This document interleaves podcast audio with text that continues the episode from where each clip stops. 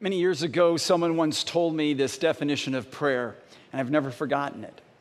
They told me that prayer is simply having a heart to heart conversation with your best friend. And maybe you've heard that before, but it is so true, right? I mean, who couldn't be a better friend than God? He loves you, He, he, he loves hearing from you. He, he wants to uh, help you out in all that you do. He cares about everything that's going on in your life. He is certainly your best friend. So it just makes sense, doesn't it, that you would want to, as a result, have this nonstop dialogue with your best friend throughout the day, every day, this ongoing conversation with God. And that's why we're doing this series on the Lord's Prayer, a prayer that's very familiar with each and every one of us, a series called Let's Chat. The goal isn't to get you to think that you need to pray the Lord's Prayer every single time you pray, but rather to provide you with a model on how to pray and even what to say when you pray. And of course, uh, above all, to encourage you to keep in mind God's your best friend. And, and, and, He loves to hear from you as you talk to Him and you dialogue with Him and you chat with Him. He's listening. Speak up. So just keep that conversation going throughout the day. Just talk about whatever's on your heart, whatever comes into your mind. Just let Him be part of your day. Now, last week, for those of you who are here, those of you who are watching from home, we talked about how Jesus teaches when he teaches the Lord's Prayer. He teaches us to address God, right? The, the Almighty God of the universe, in this incredible way, this very tender and affectionate word God uses, or that Jesus uses for us to address God. What is that word? Tell me. Father. That's right. To address him as Father. And then we also looked at another word, Abba, which means daddy, a very tender word. And we learned that God, our Father, he's, he's all around us, like the, like the air that we're breathing. And then we looked at the very first of seven petitions. So the, the Lord's Prayer is broken into these seven requests. And the first one we looked at last week is, Hallowed be your name. And we talked about that. We learned that what you're saying when you pray the Lord's Prayer and you say, Hallowed be your name, what you're really saying is, Lord God, may your name always be holy. May it get the honor and the respect that it deserves in what I say and in what I do. May your name rule and dominate my life. So today we're going to look at the next two of these seven petitions. And these are found in Matthew chapter 6, verse 10 where Jesus says, Your kingdom come, your will be done on earth as it is in heaven. Again, you know, we've heard these words, they just slide right off of our tongue, right? We just ramble them off. But what are you saying when you say those words? Do you know what you're saying? Do you know what those words mean when you say, Your kingdom come, your will be done? Thankfully, the Bible helps. Now, the Bible is always helpful, but it provides us with some images images of what this world could look like if God's kingdom were to come. If his will were to be done here, just like it's, you know, and being freely carried out here, just like it's being carried out in heaven. And what I like to do is just start us off by looking at some of those amazing images of what this world could look like if God's kingdom were to come and his will were to be done. So for example, in Revelation 7:16 it says this, never again will God's people hunger, never again will they thirst. The sun will not beat upon them nor any scorching heat. So if God's kingdom were to come and his will were to be done, the first image that we see here is just this total elimination of hunger. So what does that mean? It means no more children with swollen bellies, no more scarcity of food no more need for a food pantry here at Royal Redeemer because all poverty would be completely eliminated. Here's the second image. This is from Amos 9:13. Listen to this. The days are coming, declares the Lord, when the reaper will, over, be, will be overtaken by the plowman. New wine will drip from the mountains and flow from all the hills. So this second image, right, right out of God's word, is this overflow of abundance. Today, you might say something like this The stock, stock market will just keep going up a little bit each and every day and just keep going and going. Unemployment and the jobless rate will drop to zero and stay there. Everyone is going to love their job and their career, and yes, you will. And if God's kingdom comes and his will is done, you will. And, and, and no one is going to be in want. See, that's just another image of, of what life could be like. Again, if God's kingdom were to come and his will were to be done. All right, a third image is in Isaiah 2, verse 4. These are some familiar words. God will judge between the nations and settle disputes for many peoples. They will beat their swords into plowshares and their spears into pruning hooks. I love this part. Nation will not take up sword against nation, nor will they train for war anymore. So the obvious image here is there was going to be no more fighting, no more hatred. So the idea of people being enemies with one another, completely foreign. Don't even know. People are going to be walking around, war, what, hatred, what are you talking about? What is that? A fourth image is found in Isaiah 11, verse 6 where it says in another familiar passage the wolf will live with the lamb, the leopard will lie down with the goat. The infant will play near the hole of the cobra. They will neither harm nor destroy on all my holy mountain. So, in this particular case, the image that is being presented is that the whole world will be at peace. Wouldn't that be nice? If God's kingdom were to come and his will were to be done, there would be peace on earth. A fifth image Uh, it's from Revelation 21, verse 21, where John is describing the great city of God. And he says these amazing words The 12 gates were 12 pearls, each gate made of a single pearl. Can you even imagine what that might be like? The great city was of the, I'm sorry, the great street of the city was of pure gold like transparent glass. So, again, just some mind boggling images, right? But in this case, if God's kingdom were to come and his will were to be done, there would be this, that the hunger for beauty would be fully satisfied. So, in other words, no more pollution. No more rundown inner city buildings with graffiti and, and, and broken windows. No concrete ghettos and barrios. Oh, the, the, the, collective artistic genius that God has placed in the heart and life of every person will blossom and flourish, and everything will be a beautiful masterpiece. It just gets better. Look at this next one, the sixth image. This is just a couple verses later. Revelation 21, verse 25, it says, speaking of this great city, on no day will its gates ever be shut, for there will be no night there. Now, obviously, in biblical times, they didn't have electricity, so nighttime meant darkness and vulnerability and fear and crime. But if God's kingdom were to come and his will were to be done, the image that is presented here is that there will be no worry or fear on earth. So, no need for locked doors anymore. No, no worries about gated communities and walls. No need for, um, for security cameras and, and security systems because there won't be anything to worry about or be afraid of. And then this final image, this is actually the passage that Mark read a moment ago from Revelation 21, verses 3 and 4, where John says this He says, I heard a loud voice saying, Now the dwelling place of God is with men, and he will live with them. I love that image, the image of Emmanuel. Emmanuel means God with us, right? And then it goes on and it says, He will wipe every tear from their eyes. There will be no more death or mourning or crying or pain, for the old order of things has passed away. If God's kingdom were to come, and his will were to be done, you would enjoy this non-stop relationship with God. And it would be absolutely perfect and filled with joy. And it would be yours because, of course, Jesus' death on the cross for you.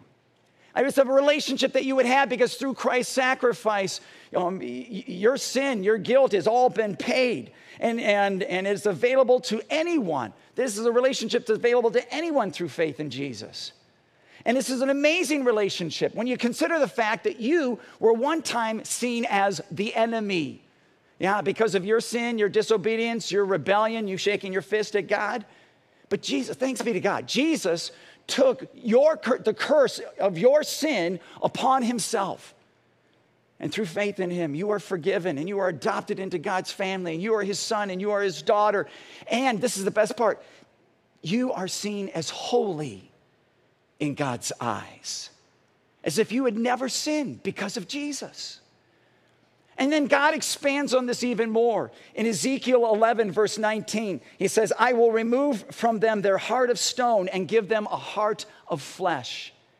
So if God's, when God's kingdom, if God's kingdom were to be, and, and his will were to be realized here on this earth, you would no longer have to worry about having a cold, stubborn heart, right? You wouldn't have to worry about saying something that you would later regret or doing something that you might later, uh, of which you would be, you know, later ashamed.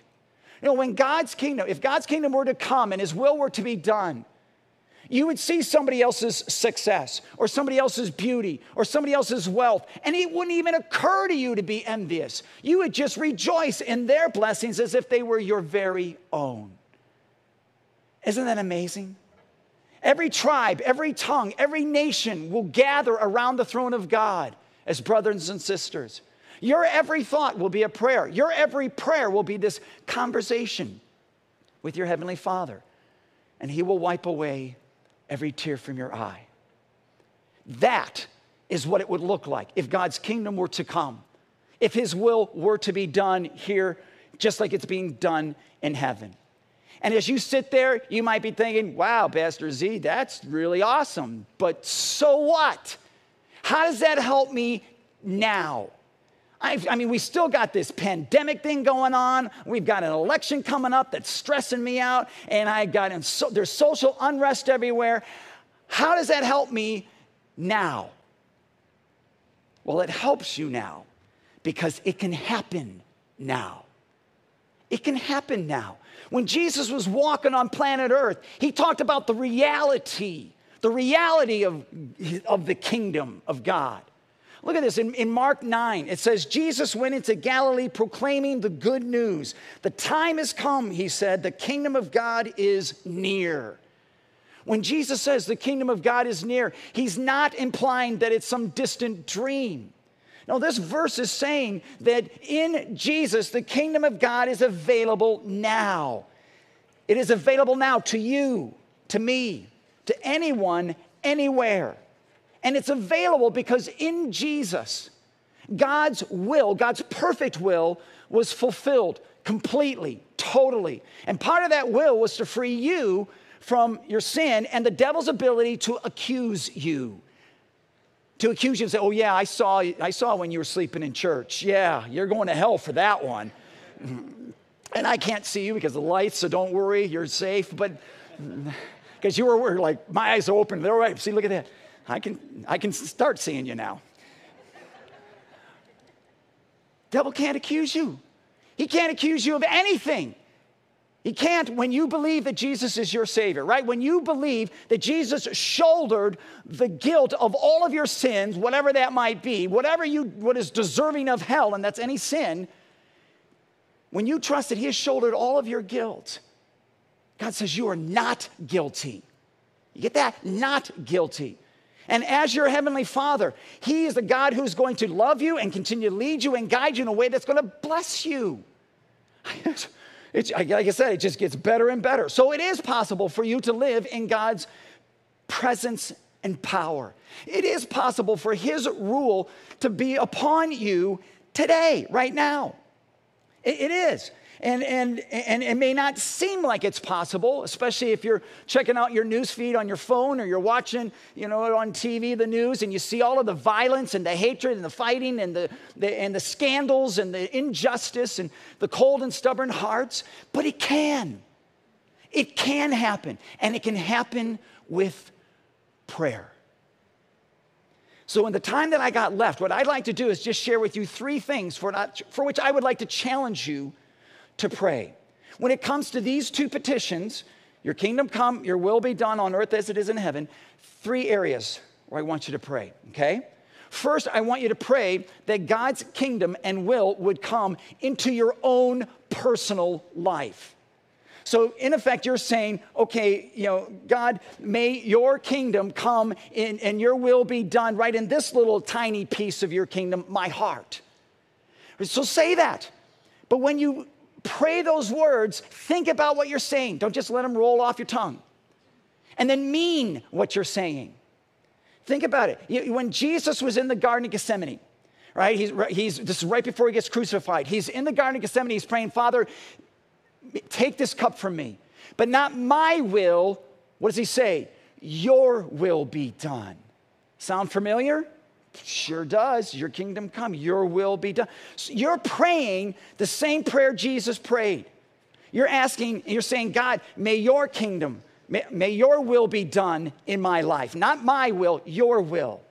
That's what, that's what you're saying. Actually, you're praying two things in particular. You're praying that you're ready to suffer. You're, when you're saying, Your will be done, you're saying, I'm going to do, Lord, whatever you want needs to be done. I will endure whatever needs to be endured so that I can walk hand in hand with you through this life to accomplish your will. That's what you're saying. But again, talk is cheap, isn't it? Your will be done. Check, said it. Are you serious? Are you really ready to pick up your cross and follow Jesus and do his will? Kind of what Laura was talking about. You know, if he's king, is he really calling the shots? That's the first part that, you're, that you mean when you're saying that, those words. Second thing you're saying is that, you, that you're actually praying that you become someone with God's will at heart.